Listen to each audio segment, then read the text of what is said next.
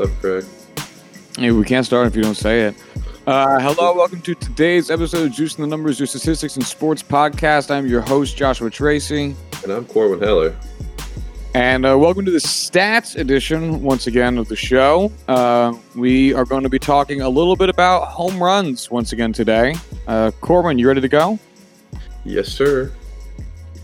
All right, so a big storyline for the past 3 years or so has been the home run ball, or I guess really the ball itself and how it's been affecting the home run, right? We've heard a lot of talk over the last few years about, you know, the ball seems juiced, it's going farther, more easily. You know, we saw pieces published about this in The Ringer, and a lot of discussion around it from Statcast, and Justin Verlander started tweeting out stats about the baseball, and like everybody and their mother was talking about, even if there weren't you weren't doing any real research into it, and we're just looking at basic stats year over year.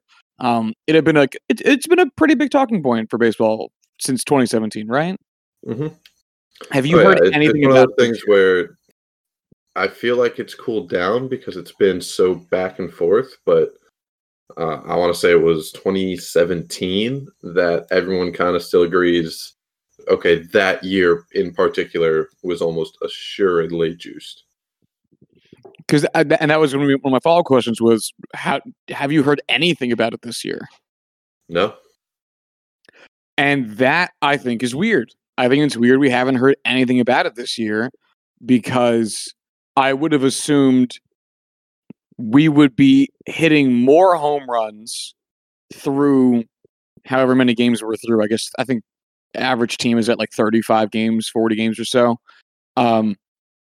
Then you would have through 40 games last year, because when the season starts in a normal season, you start off in colder months and the ball just doesn't travel as far in colder months. It travels better in warmer climate.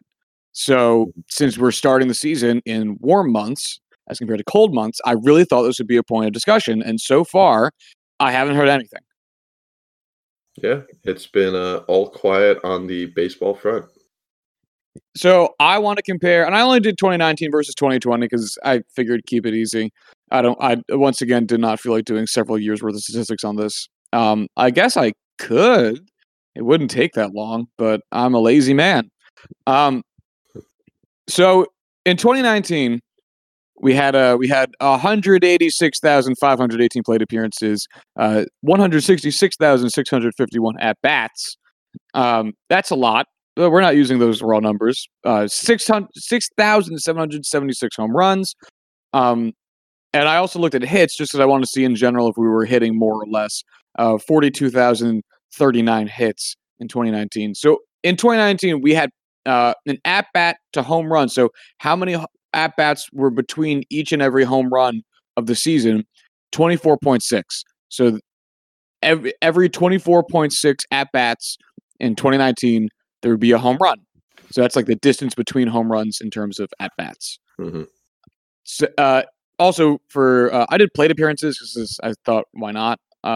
Just double down on the investigative numbers here. 27.5 plate appearances per home run, and at bats per hit was 4. So every 4 at bats we get a hit. So Corwin, 2020 this season, are we expecting this number to be higher or lower? I am expecting it to be higher. Yeah, I'll say higher. Yeah, a little bit. It is marginally higher. So in 2020 so far, we've had 1,521 home runs, which sounds ridiculous. Because like the season just started. It doesn't feel like it's been that many home runs. Mm-hmm. And yet it is. Anyway, 1,521 home runs, 43,330 plate appearances, 38,411 at-bats. That is an at-bat to home run ratio of 25.3. So a little under an additional at-bat per home run over last year, I should say. And same thing with plate appearances, 28.5 this year to 27.5 last year. So we are hitting home runs at a marginally slower rate than we did last season. which is odd because it seems like the guys who are, you know, that we will talk about that are leading the pack in home runs seem to have such a good chunk going for themselves. Like, it seems to be that, like, the amount that they have is at a higher rate than one would expect for a normal season. Right. Everything the pace wise, it feels pretty relatively normal, I guess, but it is slowing down. So it could be. All right. Let me, I can't formulate my thoughts right quite just yet. It's not off by a ton. So if we took this rate, this 25.3 plate appearances per home run, and applied it to last season's plate appearances, or sorry, at-bats, I should say, at-bats to home runs, we would get just about 6,600, a little under 6,599. So it would be margin of error, you know. But it would also be, you know, like 176 home runs fewer. And I'll put it this way. I can't think of the last time it really felt like home runs stepped back by that much. I think, or rather, you know what? Hold on. I want to look at 2018 because I wonder if we saw, because I think one of the storylines with 2019 was that it was on the way down, right? Wasn't that one of the things? Right. But I feel like that's just because 2017 was so dramatically, you know, a large amount of home runs that just came out of nowhere, which is what started the discussion of juice balls. I feel like that was that year, coming off of that. I don't remember specifically. So in 2018, there were 5,585 home runs, which is, so in 2019, we jumped up over 1,000 more home runs. Wow. What was 2017? Can you look that up? Yes, I can get that in like a moment. 1 second. I have waited 1 second. All right, 2017, 6105. So we did see a dip from 2017 to 2018 and then a huge jump 2018 to 2019. Am I just like, is my memory just that bad where last year was the juice ball year and I just don't remember it? It doesn't feel like that to me. Would have been a much bigger discussion that I should be remembering. All right, hold on. I've got to do some quick guy math here. So hold on. So well, I just copy and pasted the same number twice. Damn it, Josh. We need to not do this like 20 minutes after we wake up on Sundays. Oh, dude, it's the worst. If you're listening to this, that's exactly what happened, basically. It's a travesty. All right. So in 2017, that's still the year I'm on. We, the collective MLB, which you and I are a part of, Corwin. That's true. We hit 6,105 home runs in 165,567 at-bats. That is good for 27.1, I guess, at-bats per home run, which is a much larger gap than what we're experiencing this season. But I think 2017's whole deal was like, oh man, we're really pushing my recollection of juiced ball recent history, is that they said they instituted it around the All-Star break was when everyone noticed the big thing, which would make 2018 the first real like juiced ball season. With fewer home runs hit, though, with 5,585. Well, it wasn't part of the discussion that like they took away the juice ball? Is there a Wikipedia page that we could find like a summary of events here? All right, so hold on. I feel like we're in fucking circles right now. Well, I'm just so confused now. So maybe I'm going to have to look at fly balls to home runs to see if there's if that's where this difference lies. So in 2017, 27.1 at-bats to home run. Okay. So every 27 at-bats, you get someone in the world of baseball, in Major League Baseball, hitting another home run. In 2018, that number increased to 29.6 at-bats to home runs. So it took more at-bats, 2.5 more at-bats to get a home run from any given player, from the league as a whole, Which, again, when you extrapolate this out with how many games and plate appearances we're talking about, that's a big difference. And it shows, like 2017, 6,100 home runs, 2018, 5,600 home runs. That's a lot fewer home runs. Mm-hmm. Then in 2019, it shot down. Like 24.6 is a huge decrease. Like, I guess, increase in rate, decrease in wavelength frequency of home runs. I don't fucking know. From 29.6 to 24.6, that's 5 fewer plate appearances per home run, which again, when you talk about numbers of the size and scope we're talking about here, that ended up being 1,200 more home runs. And now this season, we're slowly going back up to 25.3, which is a current pace if we used 2019's plate appearances for 6,600 home runs. But 6,600 home runs would still be second most of the last 4 years. Okay, so let's look at 2016 then. We must go deeper. Okay, so 2016, we, the collective MLB unit that Corwin and I are a large part of, hit 5,610 home runs, which is the second lowest number of home runs hit outside of 2018 of the 5 years we've looked at so far. And let's pull in at-bats. And the reason I've been using at-bats, for anyone who unaware, who wouldn't guess, at-bats count. Plate appearances don't count. Sorry, at-bats doesn't count like walks. I wanted to use like plate appearances. That plate appearances accounts for walks and errors and shit, things that wouldn't show up in at-bats because they don't necessarily affect your batting average per se. I guess errors actually do affect your batting average. Doesn't matter. Maybe I'll do this with plate appearances just to give it a broader scope. But regardless, so yeah, so 2016 was 29.5 as well. So 2016 and 2018 are pretty similar in that vein, which also makes sense since they're pretty similar in how many home runs got hit. They're only off from each other by 25. Yeah, indeed. I don't know, man. I hate when we have these episodes where it's like, I honestly I don't even understand what we're looking at and like why. Like it's just so against the, what is it? Not the consensus, but like the headline that we're common sense view. Yeah, like what we are expecting because that's what's talked about as being the storyline. Okay, so, damn it, I hit the wrong button on my laptop. All right, so in 2016, let me label my data because I'm going to get confused if I just have a page full of numbers. 2016, if we're using plate appearances instead of at-bats just to capture the full range, everything, every time anyone stepped up to the plate ever, 32.9, because it's just about 33 plate appearances between home runs. Okay, yes. All right, we got that in our brains. All right. So let's pull in 2017's plate appearances and do the same thing.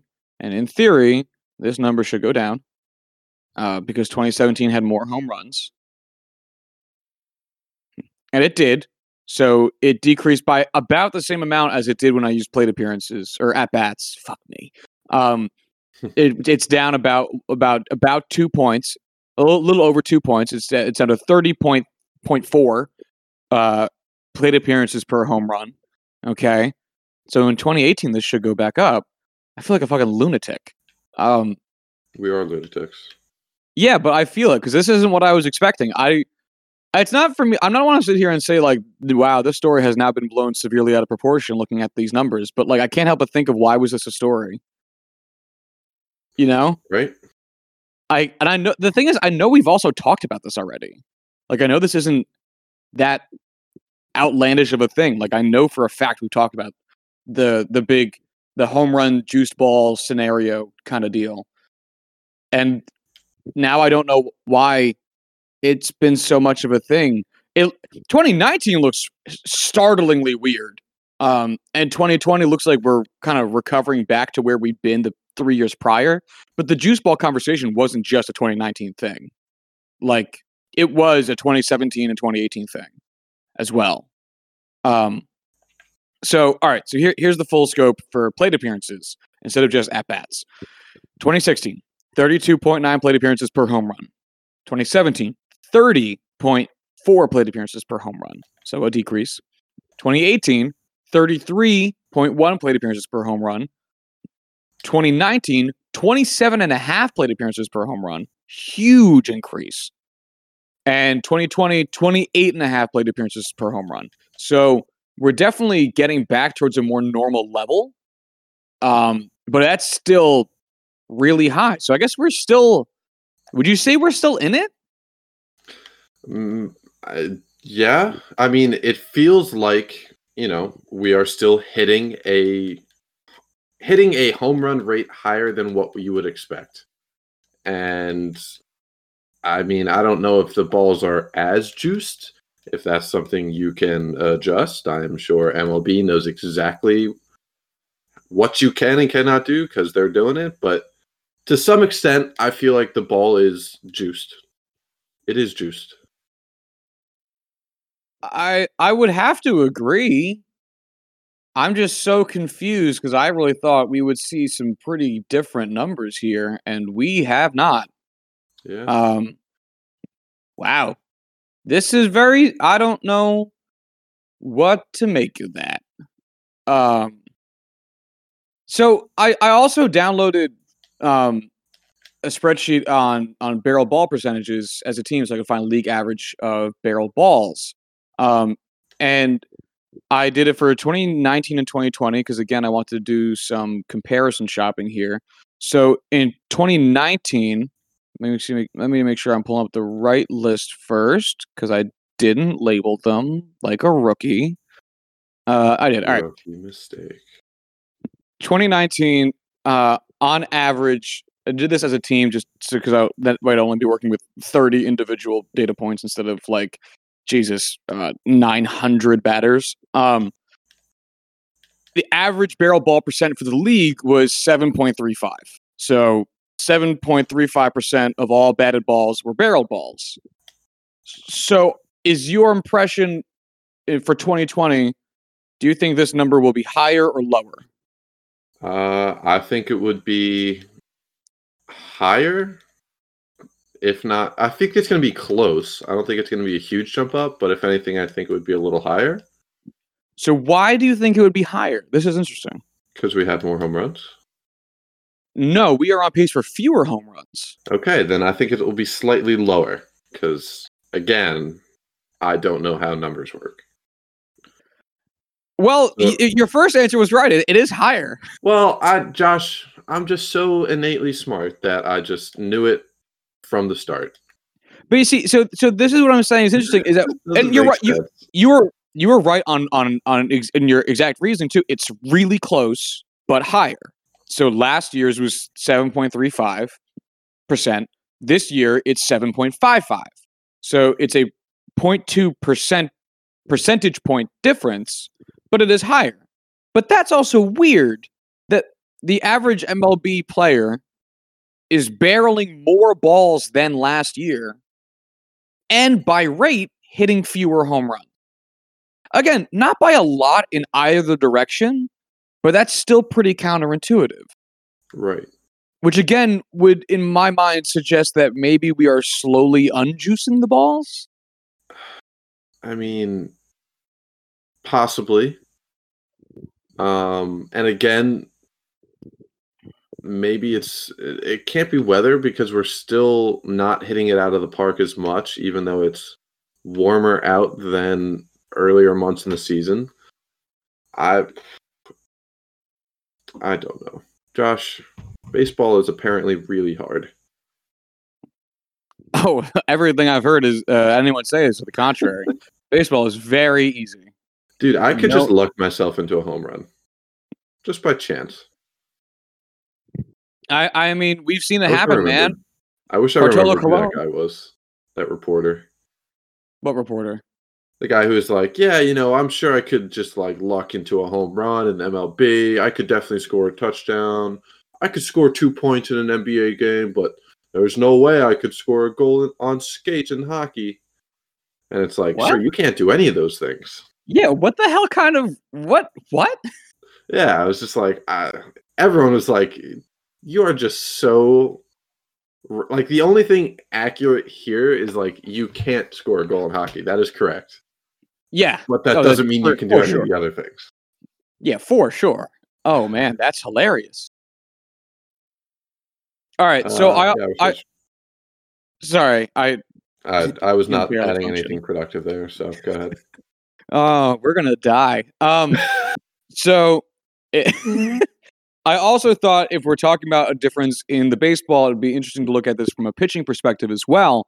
So I have up pitch movement, and right now I just have it to four-seam fastball. We can look at others. It's very easy for me to change the spreadsheet, so we can certainly look at others.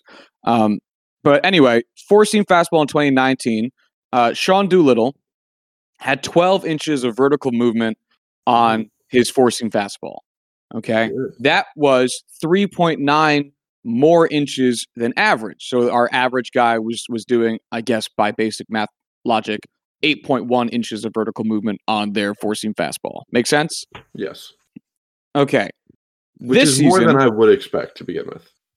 Oh, yeah. Way more than I would have expected. Anyway, Trevor Bauer this season has 12 inches of vertical movement on his fastball.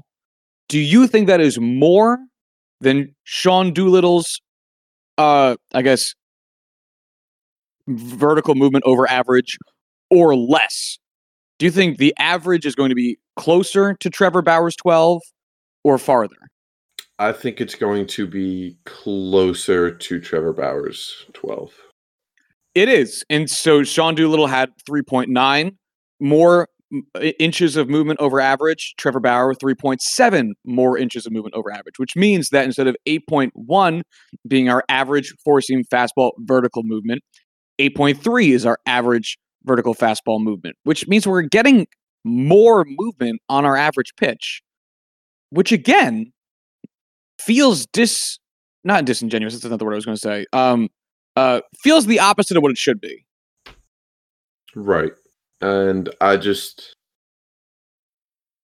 know Trevor Bauer's pitch repertoire this year has had, a lot of discussion around it because his RPMs are up 400, which is just insane for a single season jump. And everyone's saying it's because of, he's using bullfrog. He said, bullfrog is what would do it. This is exactly what he said would happen. Ipso facto, it's clear he's doing it, Post hoc, ergo, propter hoc, fucking Latin, Josh. Get it together. But I don't know what specifically this year would cause the rest of MLB collectively to have so much more movement on their pitches.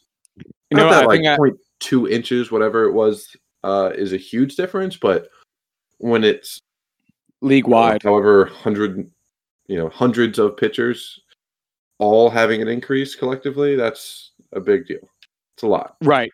And that's exactly what we're talking about here. The difference between, as you said, 8.1 and 8.3 isn't huge, but when you put it on the scale that we're talking about, it kind of is huge. All right, I have a theory. Okay. Let's definitely look at sliders, at least after this. Yeah. They raised the seams a little bit. Because that was one of the big talking points for the whole juiced balls thing, is that they lowered the seams so pitchers weren't able to get as good of a grip, and it was supposed to give the ball better aerodynamics, which would let it fly better. And now we have pitchers getting better movement. We have players still squaring up the ball really well for barrel balls, but not driving it out of the park as much, which would maybe lead you to think maybe there's just more drag on the ball, so it's not flying as far. I don't know. What do you think? Why don't we just keep one ball? Just let players adapt on their own, not have to stick it with a bunch of question marks every year because nobody knows what ball we're going to get. I think 25% of all balls should be rubber on the inside so they go stupid far away. A quarter of all balls randomly distributed and they feel the same so no one knows. Just have lacrosse balls or tennis balls in there that just are... gonna hit 700 feet. Well, so that's the thing. Everyone thinks it's gonna be home run city, But what happens if you just don't square that pitch up well and just drive it into the dirt, and then all of a sudden you got a chopper that flies like 200 feet because it just like ricocheted off the dirt? Yeah, that would be hilarious. Just right? Like these crazy infield blooper reels because this ball's just going all over the place. Now, imagine this. Your favorite hitter is up to bat. And he swings, and the ball, it's a foul ball, but it was the rubber ball, and it like leaves the stadium foul. And he's sitting there shaking his head because it was an easy fastball that not only he missed, but he missed the opportunity to hit a goofy far home run because it was the rubber ball, and now he's doubly disappointed in himself because he's not getting that pitch with that ball again. No. And that'd be a hilarious thing to witness. Josh, like, we're sitting here. It's early in the morning. Our coffee's just starting to kick in. We're inherently dumb right now. Like, that's just the way it is. We're still probably the smartest dudes in baseball right now coming up with these ideas. Like, I don't know who could be smarter. Yeah. No. Yeah, there are no better. Maybe Adam Silver, but we know that. All right. Okay, so let's look for a moment at sliders because I am curious. All right, but hold on a second. I have to export this list now because I was perusing the sliders list, and in 2020, Ryan Harper has 54.1 inches of vertical movement on his slider, which is 3.5 inches better than average. Wait, and Sean Newcomb 15 or 50? 54.1. I heard 50. 54.1. What? 54.1 inches of vertical movement? Yes, according to Statcast. What? So I'm just going to take that for what it is. Okay. But the real thing that's startling to me is that is 3.5 inches better than average. Not a lot. Okay. Sean Newcomb, 52.4, which is 1.7 fewer inches of movement than Ryan Harper. 9 inches better than average. I don't understand what average is then. I mean, what? Right? That doesn't make any sense. Because why? They're both sliders. We're looking at the same pitch here, right? Right. Well, different pitchers. Different pitchers, same pitch. Same pitch. And you might say to yourself, well, Ryan Harper is right-handed, Sean Newcomb's left-handed. Fine. Sean Newcomb, 52.4 inches of vertical movement. Josh Osick, 52.2 inches of vertical movement. So a difference of 0.2. So their distance from the average should only be a difference of approximately 0.2. Since, again, we're only looking at vertical movement here. And it's not. Sean Newcomb, 9 inches better than average. Josh Osick, 3.8. So I need to trust math anymore, is what you're saying. So I'm going to find average myself by just exporting these lists, looking at the vertical movement column, and then making an average. Because I clearly have a misunderstanding of what the fuck average is supposed to mean, because that's stupid. All right, so hold on. I need to find Patrick Corbin. Where in the world is Patrick Corbin? I was hanging with that guy, Waldo. I was going over more of a Carmen Sandiego vibe, and I just typed Carmen Sandiego into my search. I love that. Oh, that makes one of us. All right, so Patrick Corbin, I'm looking for 43.3. Because, of course, as we've discussed previously in the show, Statcast loves to name their columns on the website one thing, and then name their columns in the spreadsheet another thing, which is so mean. Do they really? Yeah, dude, it's fucking infuriating. All right. So, average... Wait, what pitch am I on? Slider? Yeah, average slider movement, vertical movement in MLB last season from 327 pitchers, was 37.3 inches of vertical movement. Okay? Makes sense? Yes. Okay. So then let's look at which year is this? Son of a bitch. Okay, so the number I just read was for 2020. So now we're going to go to 2019, last year. And if my theory is correct, then we should see a decrease in movement. So I'm looking for column O. Got it. All right. You got to type an equal sign, Josh. Otherwise, Excel doesn't know what you're trying to do. Man, I should be fired. All right, 37.3 inches of vertical movement. You're right. So that's the same. 37.3 in 2019, 37.3 in 2020. If you wanted to go another decimal place or another digit back, it's 37.4. 37.5 with rounding versus 37.30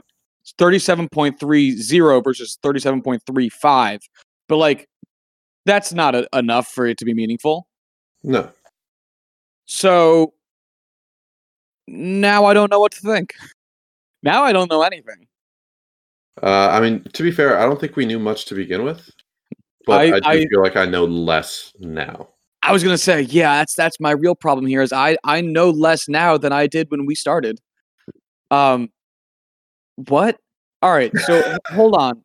Hold the phone. Oh, let's look at horizontal movement real quick because it should be on the same spreadsheet. So this shouldn't be hard. Shouldn't be, but we'll see. None of this should have been hard. Man, who knew baseball was this hard? 1.3. Where's your show me your 1.3, you dumb bitch. Show me 1.3. Show me what you got. I like what you got. And of course, I'm looking at the wrong fucking years again. God damn it. What else is new? Seriously. All right. So it's column S. All right. So horizontal movement. Because we're looking at sliders, maybe this is just a bigger deal, you know? Yeah. Maybe that's what we care about more. I feel like this is somewhat of a non sequitur. Go ahead. I feel like we talk about pitches and these pitch statistics enough to where we should probably figure out, you know, more about these pitches and what makes them work. Just figure out more about them so that we're not always this confused. And I feel like we always reach that conclusion, like, man, we just don't know enough about pitching. Because I don't know why 2 + 2 = 4 in this scenario, you know? I don't think it does. I don't 2 + 2 = 5 here. Dude, it might as well. I'll put it that way. So shit. In 2020, horizontal movement on sliders, 5.63 inches of movement, and in 2019, 5.71 inches of horizontal movement. So definitely a bigger difference than vertical movement, but like not by much. Like the combined difference between movement in these pitches to 2 decimal places is, let's see, let's just do some really basic addition because there's no way I can fuck that up. So I'm sure this isn't how anyone does it, but in 2020, 43.06 inches of combined movement between these two axes of movement. And in 2019, let's do math. Oh,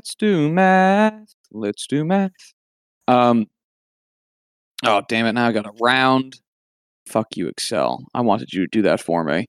42.93 in 2019.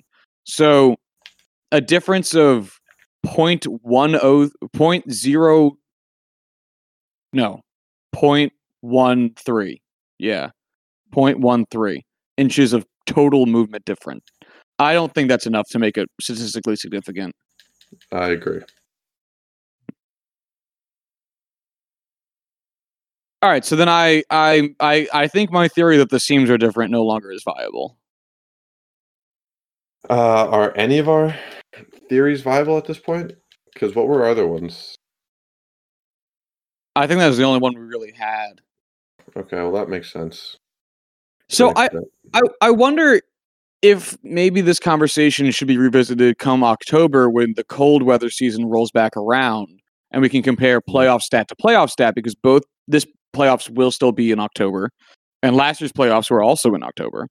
And we can compare in cold seasons, because maybe, because that's the thing, like I really would have thought that 2020 would have had a higher home run incidence through the first 40 games than 2019 because of the fact that the first 40 games in 2019 were played in cold weather, which is less good for home runs versus 2020, which is, you know, it's hot, it's summer still.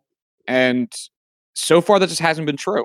It was 65 degrees yesterday, so I refuse to believe that. In the morning, no one played baseball at 8 a.m. Which they should. I think that would be great.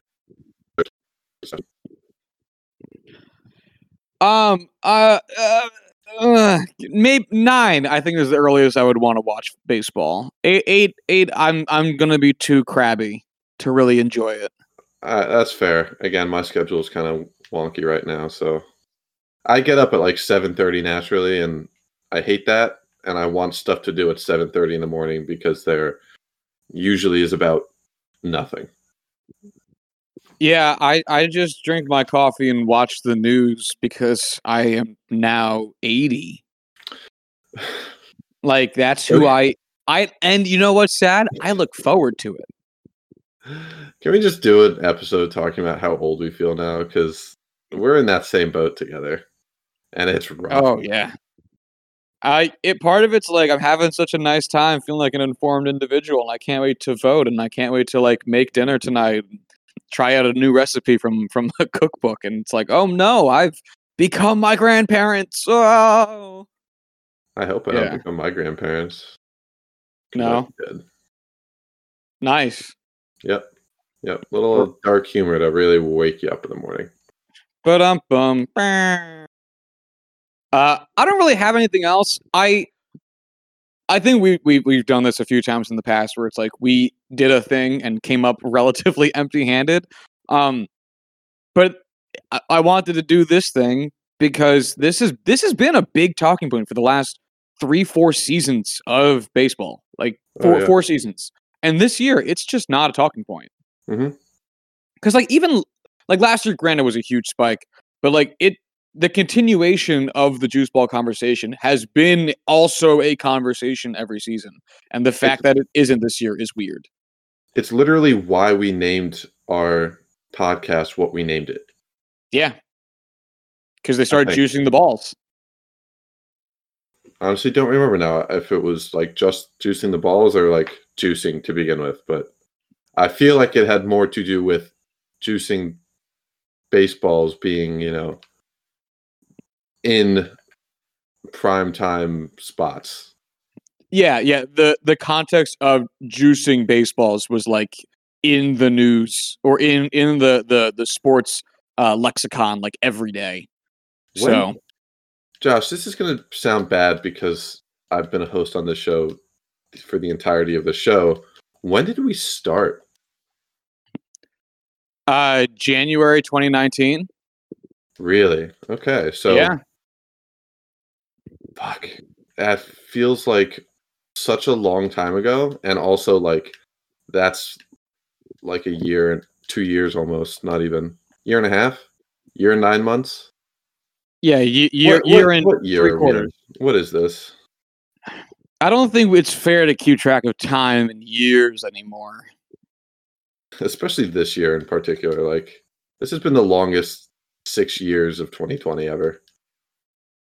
Yeah. But dude, this summer was a long year. Like, fuck, man. But anyway, you wanna take a trip down baseball references leaderboards real quick just to see where we're at? We haven't done that in a while. I do. All right, give me 1 second to pull up our stats leaders. I know a good stat we can start with. What's that, buddy? Home runs. Well, we'll get there. Who do you think? I'm not going to ask you who do you think because it's just going to take too long. Mookie Betts is currently leading, all of baseball, but also all position players in WAR right now. 3. And let me just say, wow. Yeah. That's too much. I wouldn't say it's too much. It's a lot. No, that's too much. Like he needs to be stopped. I think the rest of California teams should all pitch in together, and work together to dethrone him. What were the kiddies to do but band together and work as a team? I'd love that movie like casting of like, oh, we have Mike Trout, we have Fernando Tatis, and we have Mike Yastremski fighting big bad Mookie Betts. All right, hold on. So how much WAR do you think all of the Los Angeles Angels outfield as a unit has put up? Ooh, okay. So that's tough because Mike Trout is one of those wild card guys where he could have 10 so far this year because he's Mike Trout and he just has 10 every season. So I'll say Trout probably has like 2.5 because he's been playing good, but I don't want to say not great because it has been great. Just it's a weird year for Mike Trout. He missed some time, so I'll say 2.5. I'll say Joe Adell has like negative 0.3. And I mean, I don't know who their third one would be now that Brian Goodwin was traded. Justin Upton, right? I'll say yes, he has still there. 1. So math, that's what? 3.2?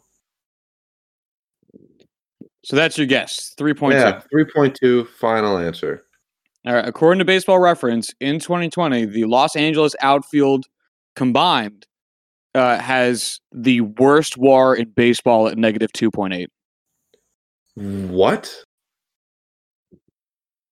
Yep. How? Literally worse than Pittsburgh at negative 2.4. How? I don't know. And what's more confusing is let me do it to you this way.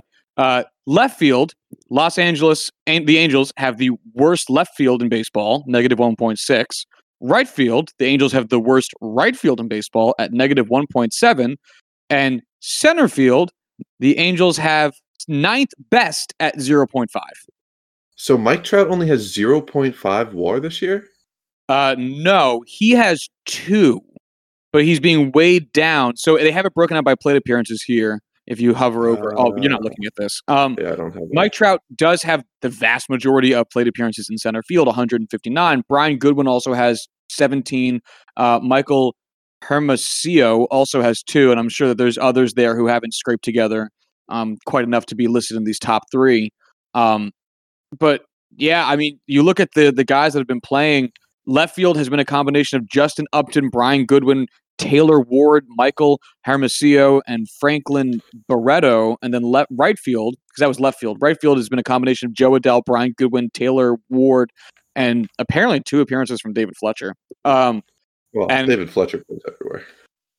And I guess, you just combine all, Jesus, how many players' names did I just read? Like 8 different players. Mike Trout just isn't carrying. I mean, 2. I think it's 2. Let me make sure his WAR total is 2. I have that up. It's 2 even. 2 from one player when he's probably, when I would assume all of those guys are negative, because how else would this make sense? I guess 2 just isn't enough. I am shocked. Just, wow. Yeah. I understand. That's all there is. This has been a wild episode, just like with the numbers you've been throwing out, like 54 inches of vertical movement on a slider or whatever, this, that. But this has been something else. That's nuts to me. That they've been that unbelievably bad. Yeah, this is weird. It's very weird. I don't understand in my brain. Okay. I will add that is only OWAR. That is not counting DWAR. That is only OWAR. DWAR is usually so positive that I'm sure that would even. Yeah, I know. So Mike Trout actually has 2 OWAR.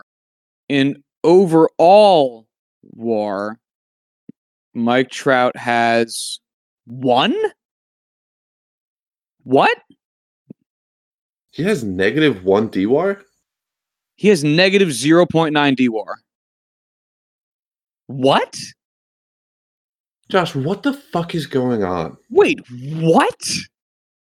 Mike Trout has a 186 OPS plus, which is better than his average season, which is phenomenal. He's beating out his standard slugging, his standard OPS. He's a little bit below average in his OBP, but who gives a shit about that, really? And he's slightly below his own average in batting average, which, again, who gives a shit? But his DWAR, this is literally the worst it's been since 2013 when it was negative 1.2. And that season he had 10.1 OWAR. So, he played a full season. Like, it accumulated over the course of a full season, even though it was negative by a lot, 1.2. That accumulated over a full range of games. It's only been a hand. He's only played 37 games. Can you pull up Fangraphs and compare their WAR? Sure thing, buddy. Because I have even less cognitive ability to wrap my brain around this Mike Trout stat than I have anything else we've talked about so far today. Right. Like I would be fully committed to just talking about how this is even possible for the rest of this podcast as a whole. No more movies, no more, well, I guess that's separate now, but no more anything else. Just how is Mike Trout considered in any capacity not one of the best? So Fangraphs has his WAR at 2. Total WAR at 2. Total WAR. I'm looking for his defense right now. Unfortunately, I'm not as used to using Fangraphs at this point since I've been using so much of Statcast in the recent years. Oh, fielding. All right, here we go. Do you have a fielding stat you care about the most? Defensive run saved, I guess. I don't think that's a Fangraph stat. All right, then I don't care about it as much. Let me just make sure I'm right about that. No, I think it is, because that's where I was looking at it for the predictions podcast. They don't have it here. They have UZR. I know they use UZR a lot. I'm not familiar with UZR. Oh, wow. This is a bad season for him by that, too. Negative 3.1, which would be his third worst season. Yeah, Mike Trout's playing poor defense this year. Which breaks my heart. I can't wrap my head around. I can't understand that. So they have value. And so they have offense, which is batting and base running combined above average. So just for a reference point, because this is a data point Corwin and I don't usually look at. So for our own reference point, Mike Trout by season, starting with 2012, 64.4, 70.5, 57.8, 58.7, 67, 54.4, 70.5, 68.2. So this number, because you have to assume Mike Trout's on the high end of it. I would assume 70 is stupid high, and anything over 55 is really high, right? Sure. So granted, shortened season so far, Mike Trout sitting at 17.1 in this. So I'll take that because for everything that I can assume, I would assume Mike Trout's still hitting the ball well, and right. I have no reason to doubt that. Essentially, so having an 1,100 OPS, yeah, that's pretty good. Yeah, he's played in 37 games so far, which we'll call that. It's a little over a fifth of a season. So 17.1, we'll be conservative to Mike Trout and call that a quarter. So you multiply that by 4 and it's 68.4. So yeah, that seems on par with who he usually is. And since I'm being a little conservative, it's probably looking like one of his best offensive seasons yet, which by OPS plus, it certainly looks like that via Baseball Reference. His defense starting at 2012, 10.2. Holy shit. Wow. 0.5.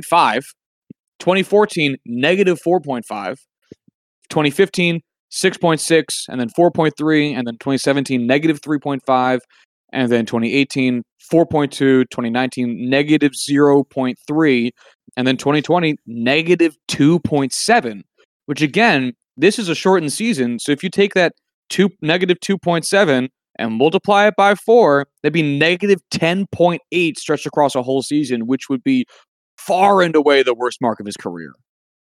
Which is still just crazy to think about. Granted, I haven't watched, I watched one Angel series.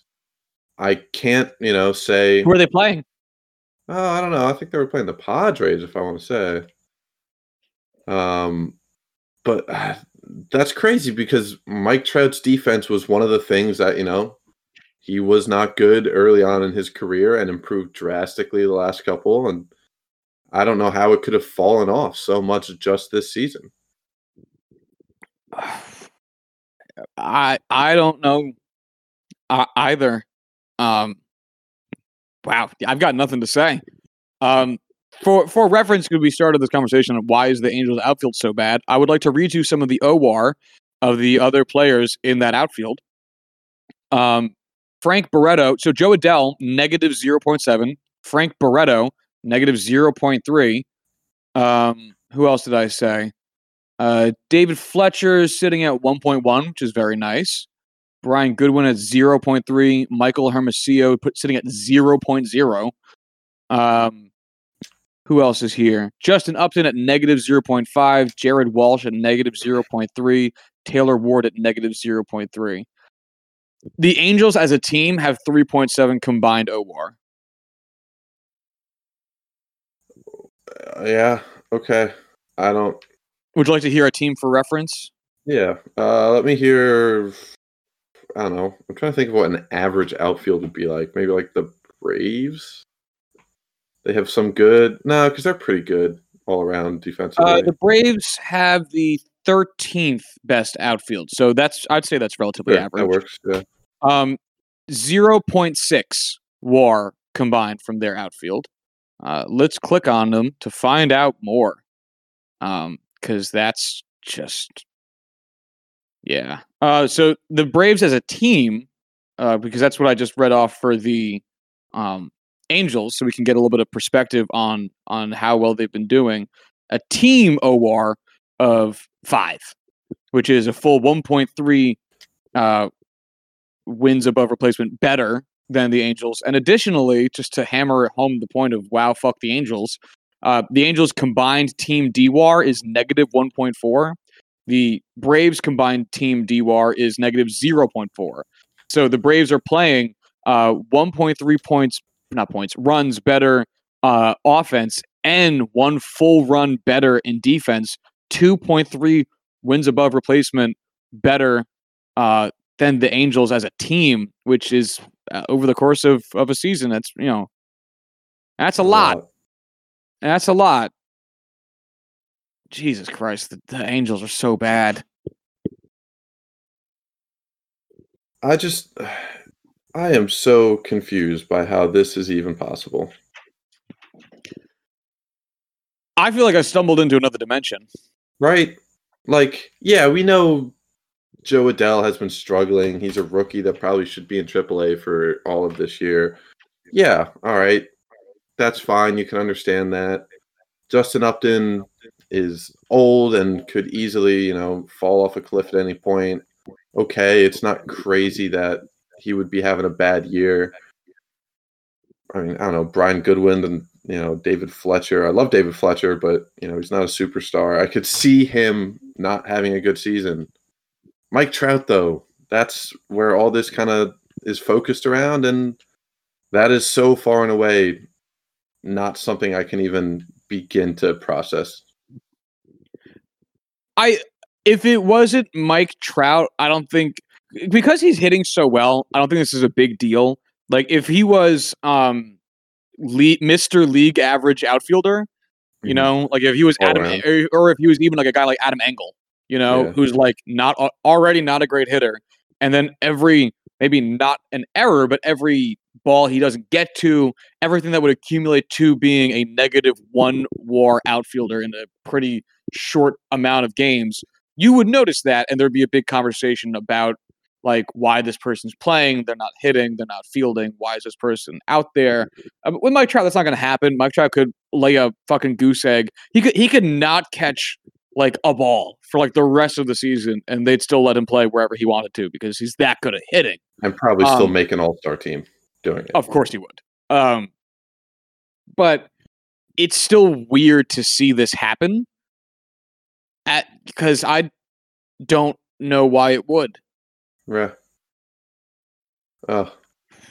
Yeah. I don't want Mike Trout to ever Mike Trout has never played for my favorite team.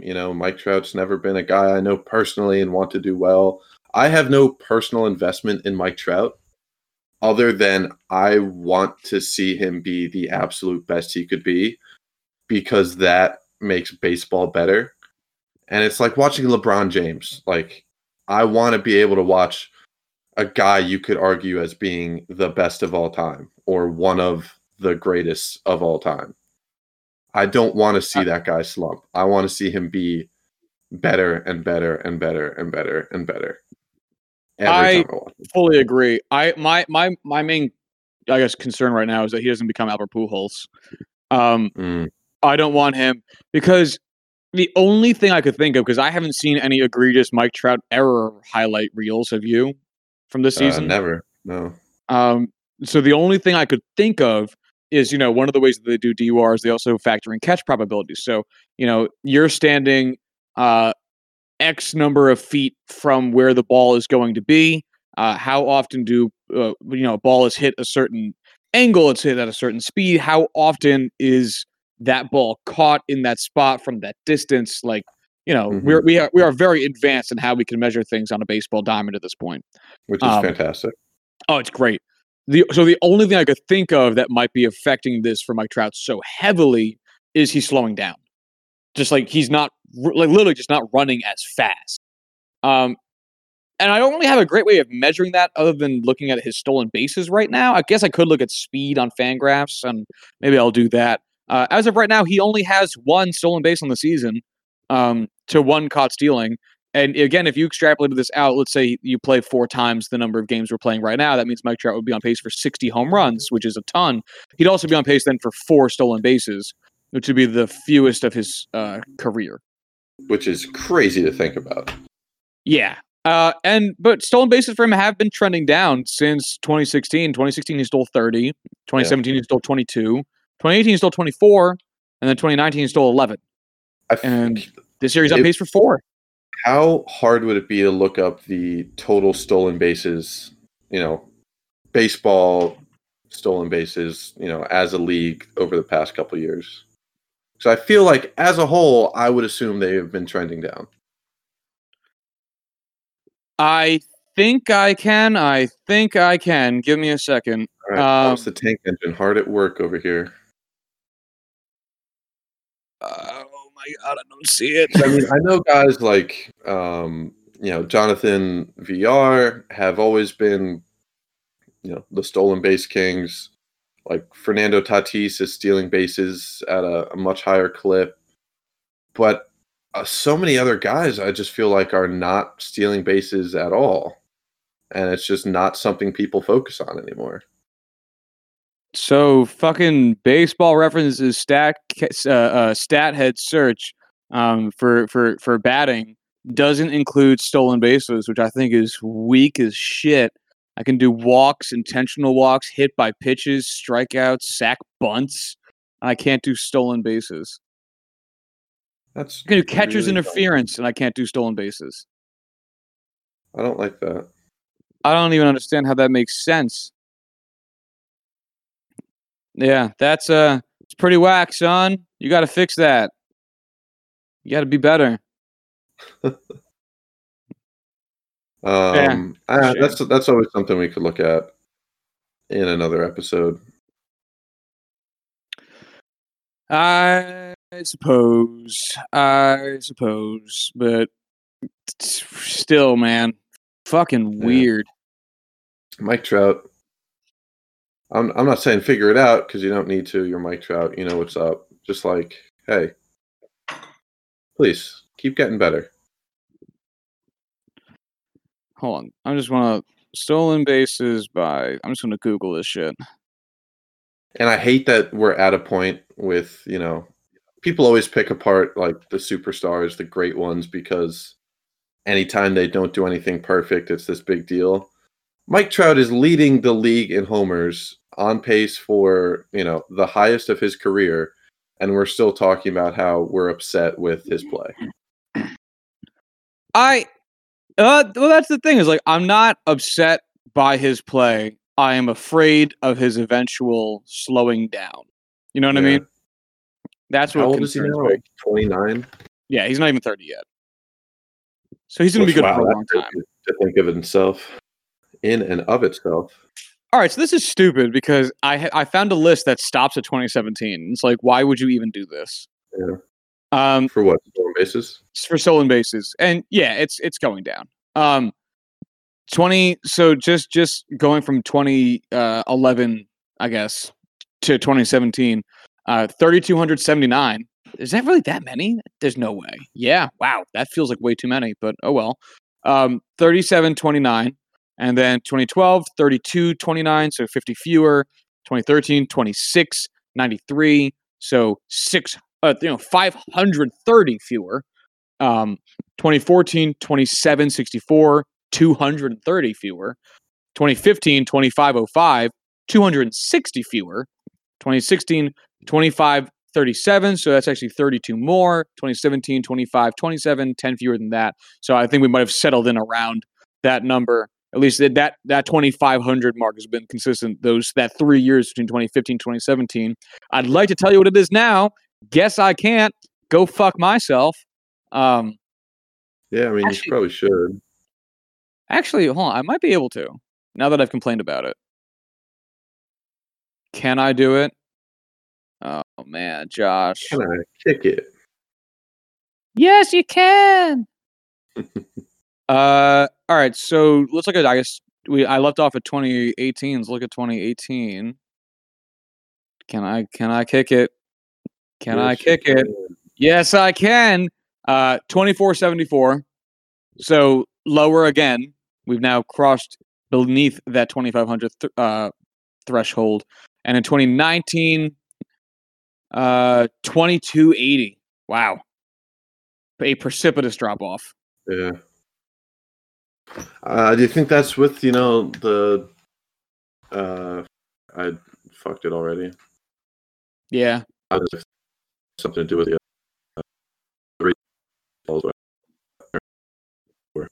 the stitching. Oops. I think base runners are just getting lazier. I don't think they want it as much. You know what? I can't help but believe you. You know, it makes sense.